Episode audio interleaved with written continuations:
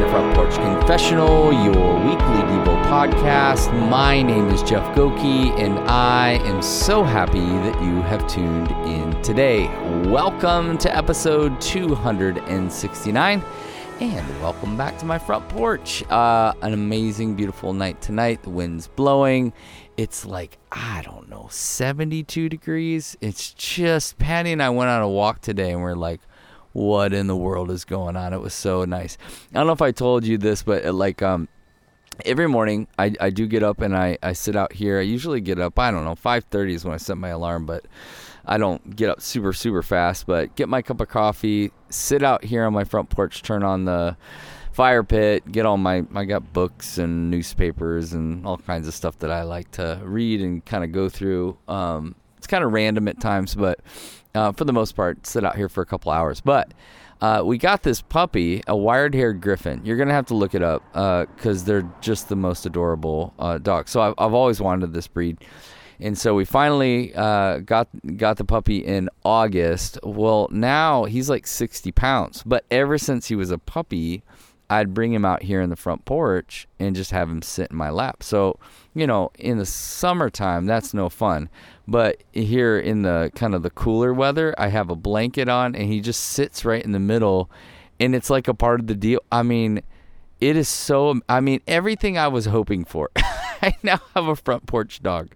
I have a front porch dog. I have a front porch podcast, and I just, I, it just all feels like, yep, that's how it's supposed to be. Uh, it's so good. So, I don't know. The, it's again, like I say this so often, but like it's just the small, silly, wonderful things, and this dog just brings me so much joy out here just sitting out here kind of like observing everything as I'm kind of being quiet and and then reading and he's just a part of my rhythm. And then like I told you the neighbors go by and they wave and a couple sometimes he'll jump down and he'll hang out with some of the other dogs and but it's just I, I'm enjoying this whole scene out here it's just been so wonderful, so relaxing. So find your space, you know, and maybe, maybe you need to get a wired hair griffon to help enhance your uh, time with the Lord. Uh, actually, at time he gets like real like ornery after a certain period of time. I got to bring him inside, so that way I can do some journaling and some other study. But uh, for the most part, he sits out here with me for at least an hour or so and uh, we have the best time. So, hey, I uh, want to let you know uh, I will be heading to California. I'm going to be speaking at a retreat over the weekend, so super excited that. But what that means is I will not be adding. Uh, an extra podcast this week. So just two podcasts this week uh, Monday's podcast and this one. Um, and then I'll start right back up next Monday. But just wanted to ha- let eh, just wanted to let you know about that, and then I'd love your prayers for it. It's a really really cool opportunity. Uh, it's an Arabic church. I've gotten to speak for this group before. Really love it. I love the Arabic people. They're just wonderful. They're kind. They're community oriented. So I think I heard there's going to be about 71 of them up there, and I just get the op- awesome opportunity to, to be there with them. So it's going to be amazing. So I would love your uh, prayers. Uh, for that time uh, up there with them. Uh, thanks a ton for listening. Always love that. And uh, thanks for those of you who continue to give to the podcast. Really, really, really appreciate it. Okay, here we go. Luke 22, 31 through 32. Simon, Simon, behold, Satan uh, demanded to have you, that he might sift you like wheat.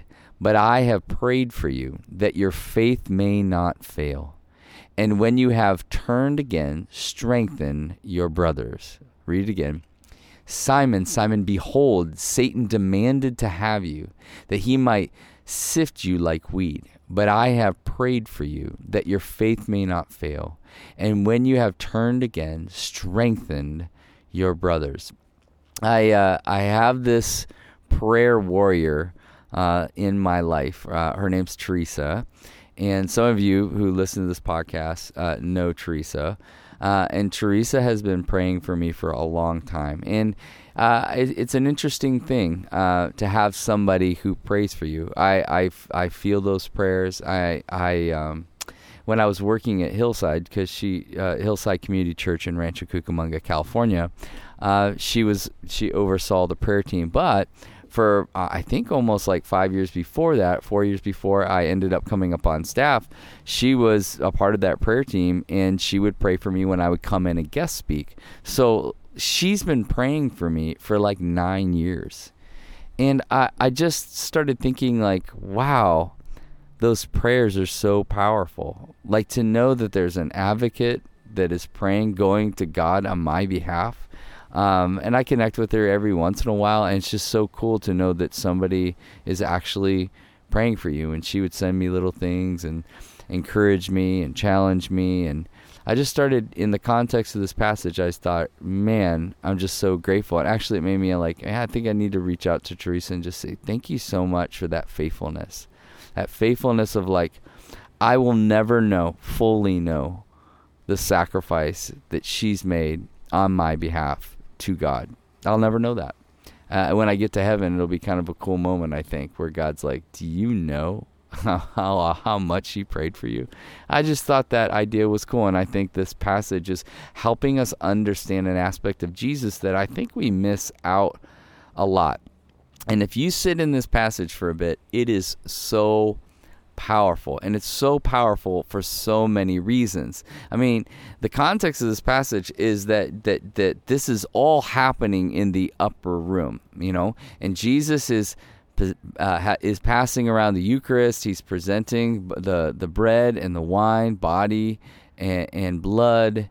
And he's explaining his death. And he's kind of preparing them. And, and i've often talked about this situation like Jesus is getting them ready for this massive transition. Massive transition. The king of kingdom of God has come as a result of God coming to earth, Emmanuel God with us. But what Jesus is preparing them is not just his death and his resurrection. He's preparing them for so much more. And so he's going through this whole moment with them and teaching them and helping them understand, trying to help them understand what's going on. And and in the midst of that, he calls out the fact that Judas, it doesn't use him by name, at least in this particular passage, but that Judas was going to betray him. And then this argument breaks out, right? About who's the greatest in the kingdom of God, right? And then Jesus calls Peter by his former name. You can almost hear like uh, all this commotion is kind of going on it's kind of loud at times it's kind of soft at times and then all of a sudden this like argument starts breaking out about who's the greatest in the kingdom after jesus is literally literally helping them understand that he's going to lay down his life he's going to die for the sins of the world and they're like wait a second I want to be on the winning team. And wait, not only do I want to be on the winning team, I want to be at the top of the hill. Like, it's like this whole scene. And all of a sudden, you just kind of have this moment with Jesus and Peter. It's almost this like little interruption right there in the center of this story. And Jesus calls Peter by his former name. And he says it twice. He says his name twice. And like anything in scripture, when you start seeing something repeated, it, it's it's of utmost importance. It's like pay attention. It's almost like he's like, "Hey, Peter, Peter, hey, are you paying attention? Like, are, are, are, are you seeing what's happening here? Are you aware the work the evil one is doing right now? Are you aware of the, the work he's doing in you right now, Peter? Are you aware? You know, and that's a great question, right? It's a great question right now. Like, it's like, Jeff, Jeff, are you aware of the work that Satan is up to? Jeff, are you aware how he wants to use you to divide and destroy instead of bringing life and life to the full to people around you? Can, can, can Jeff, can you see that he is tempting you just like Peter? Even now, he's like, wake up. I need you to pay attention. Wake up to the reality of this temptation. Wake up to the fact that He wants to use you instead of being an agent of life, an agent of death and destruction all around you. Wake up. See what's happening. And I, and I, and I just wonder like how can you personalize it? How can you personalize this passage? How does it feel like Jesus is addressing you right now with this message? Hey, hey, you, are you aware why you're doing what you're doing? Are you aware of how you're being used to hurt, divide? Hey, are you seeing what you're posting? Are you seeing that? Hey, are you seeing that gossip, that division that you're bringing? Hey, can you see that? But what happens next, right? What happens next is so mind blowing. Instead of saying to Peter, like, hey, giving him a warning, teaching him about all this, all, all the beauty of what's going and the pain and the hurt of all that's happening next, like in saying, well, uh, hey, Peter, good luck hope you figure it out. I hope you, you know, I hope this was enough. Like you've been with me for three and a half years now. Like you should have this all figured out. He instead what he does, and this is so unbelievable, he says, I'm praying that you would have faith and that your faith would not pray, would not fail. Like Jesus prays for us in the midst of our struggling, in the midst of the fact that we are lacking faith and again, you, we've got to think about the context of this passage. Jesus is about to be betrayed by Judas. All of his disciples kind of bolt and jet. Even Peter himself it denies Jesus in front of this little girl as the rooster crows, right? He's illegally tried, he's beaten, he's nailed to the cross, but worse of all, he's going to be separated from his father, and yet, and yet, he tells Peter, I'm praying for you, believing that you all have a faith not just for yourself, but also for others. I mean, think about that. He says, And when you have turned again, strengthen your brothers, as if to say, You're going to fail, you're going to mess up. But continue to move forward. I'm praying that you will be faithful to the calling that He has given to you. That your faith would not just be just about you, but it would be about others. This should drastically change the way we see Jesus. And I think it should drastically change the way that we care for one another. In Jesus' last moment, he did not abandon his disciples, even though, even though they didn't give it even though they didn't get it. He prayed for them, even though he knew they would betray and abandon him. And I just can't get over how beautifully sacrificial this is. And I think, and, and sometimes this is not a bad thing, but it can be.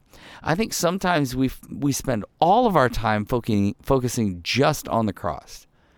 And yes, it's so amazing, so overwhelming the sacrifice and the commitment that was made on the cross on behalf of our sins. Like he died for us, he bore our burdens, our sins, our depravity. The fact that we were enemies of God, he bore all of that. And that is beautiful and wonderful. And he conquered death. But I think so often we miss these beautiful intentional moments with Jesus and his disciples, with Jesus and you and with me, where he prays for us. He's not just this macro God, he's with us, Emmanuel, with us in our pain, with us in our hurt, with us in our discouragement. And, and I just think like how how is this going to change us?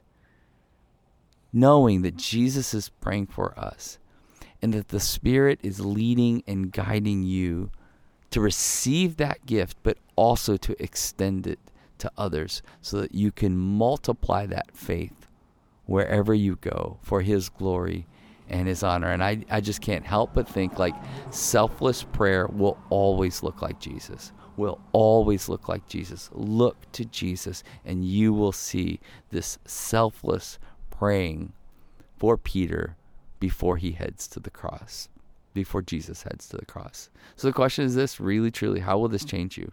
How does this reality change the way that you are living your life. Heavenly Father, we love you. We thank you. You are so beautiful, so amazing, so loving, so kind.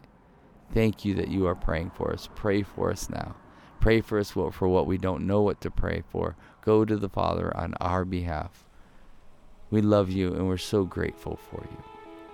So, take a breath, reflect, and believe that the God of the universe is near to you in your own heartbeat. Until next time, cheers.